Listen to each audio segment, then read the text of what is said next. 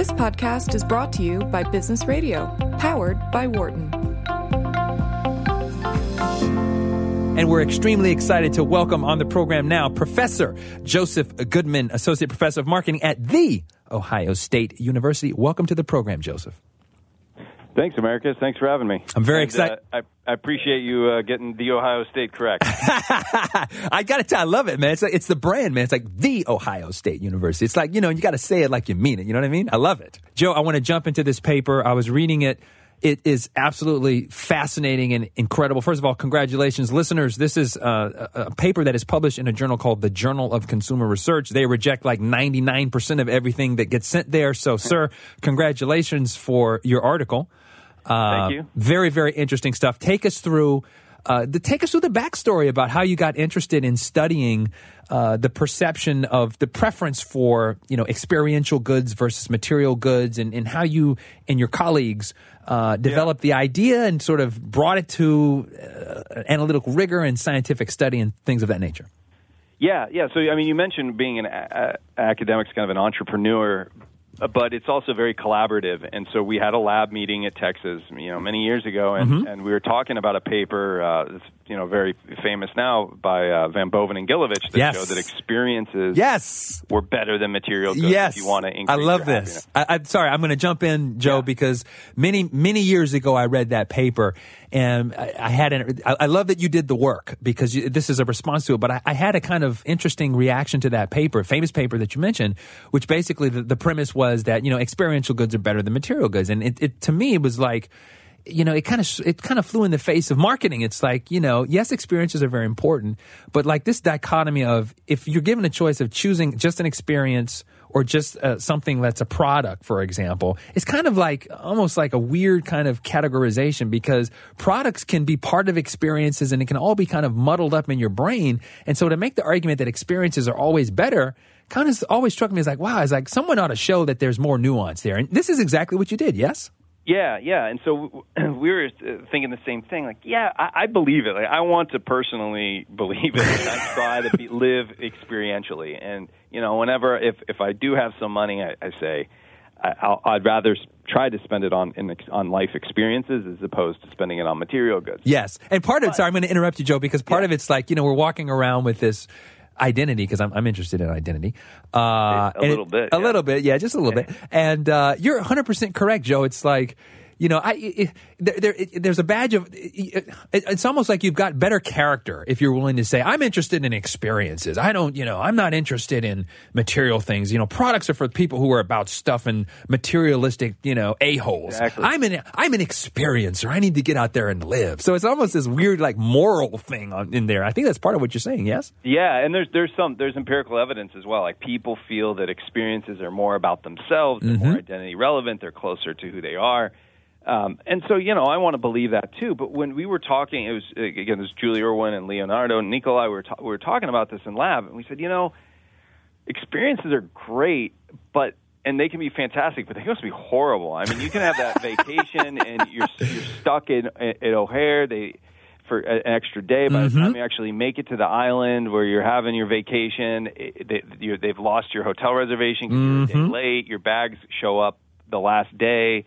And and it rains the whole time, right? I mean, it could just go really, really bad. And he's like, maybe I should have just bought the sofa uh, yes, instead of going on vacation.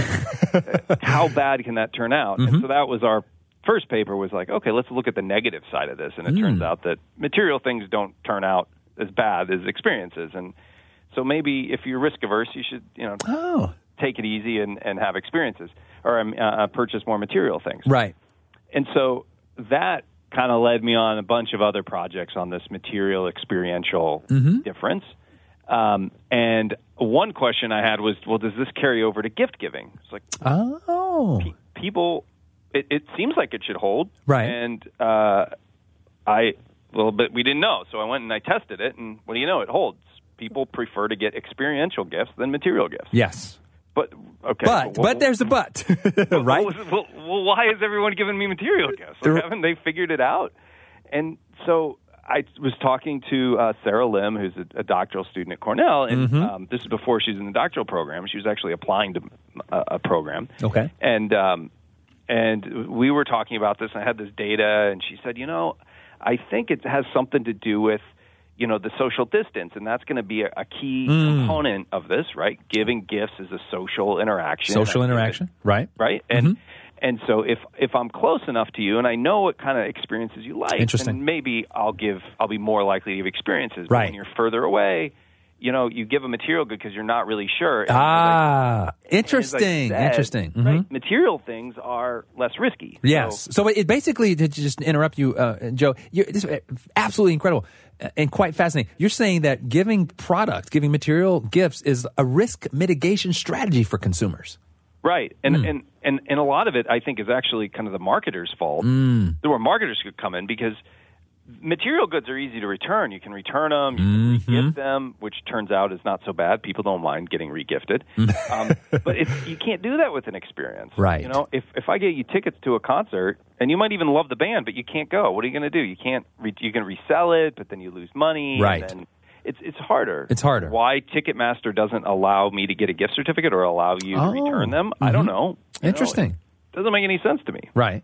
And so when you went, so when you, so uh, tell me about the first study that you did to sort of start documenting and, you know, exploring this in, in a, in a scientific way as opposed to an anecdotal way. Right. So the first, uh, one of my favorite studies, I think it was uh, one B or something in the paper, but one of my favorites is we just asked people. Um, we brought, um, we did this online through Mechanical Turk, um, through uh, subjects online. We had students come into the lab and answer questions, and we would ask them um, to either think of a uh, a friend that's very close to them that they know very well, or a friend that's a little, you know, that they don't know so well. Gotcha. So socially close friend and a socially distant friend. It's interesting because you, you, uh, to make them both friends uh, adds an interesting nuance, right, Joe? They're both Yeah. friends. I mean, but Yeah. when but the social distance construct is what's really the key aspect here. Right, and that's kind of an established idea in in, in psychology of uh, that this that there's social Mm-hmm. distance that we have. You know, there's some people are in a social closer social circle that Mm-hmm. we know more about than a, a distant one. And so he said, okay, what now? Um, imagine it's their birthday. What would you give them as a as a birthday gift? Gotcha. And just had them write down what the gift was. interesting. And then open ended. Just it. just write write down the gift. This free free response. What's the Oh, gift? Yep. Wow. Open it, which I to- usually try to really avoid. but, That, uh-huh, uh, that because but that's a coarse instrument. I mean, that is a blunt measurement tool, sir. right. And you well, got your effect. And then we said, okay, well, what is that that you wrote down? Rate it. Is it more material or more experiential? One to seven scale. Mm-hmm. And the people who were socially close said it was more of an experience, and the people who were socially distant or giving to a socially distant friend said they were they were giving more material like gifts. Gotcha. Mm-hmm. Um, and so, and we we did different variations of it. We did one where we gave people ten different gifts, and we said rate each of these gifts. Some were material, some were experiential. Rate how likely you would be to give them.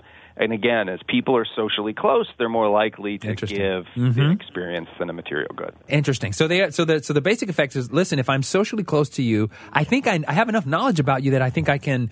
I, I the, the the risk is is not as bad to give an experiential gift because I know you, and so I'll have a preference for doing that because it's just uh, ceteris paribus. On average, it's a better gift than the uh, Right. than the than the material gift. Yeah, because people want to give gifts that are really personal and that are unique and special. And experiences have all those components, right? They're unique. You can't repeat. You know, no two experiences are the same. So we really, we, it, I think, down in our core, we want to give an experience, but it's just, it's difficult, and we're so afraid of giving a bad gift uh, and and missing. So. Uh, and, and when there's that social distance, we say, you know, let's just play it safe and let, let's just get the, the material gift.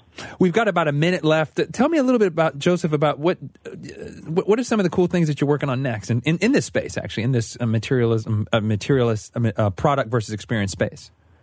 Um, yeah. So um, on the material experiential stuff, I've, I've also been looking um, at uh, another um, at uh, how people delay material and experiential things. So there's a, a thing called hyperbolic discounting, and Yes. people are just, in short, people are impatient. We know consumers are really impatient. Well, it turns out they're actually more impatient for experiences than they are for material goods, and they're Oh. actually more rational, less present bias, or less hyperbolic when they're delaying a material good. You know, and we think material things like I have to have them now. It turns out that people are actually rather patient with material goods compared to making an experiential purchase. Very very cool stuff, Professor Joe Goodman. Thank you so much for being with us tonight. The time flew by. Yeah, thanks a lot for having me. Enjoyed it, Americus. We appreciate you. Uh, listeners, you can find more about Joe online at fisher.osu.edu or follow Professor Joe Goodman on Twitter at Joe K. Goodman. For more insight from Business Radio, please visit businessradio.wharton.upenn.edu.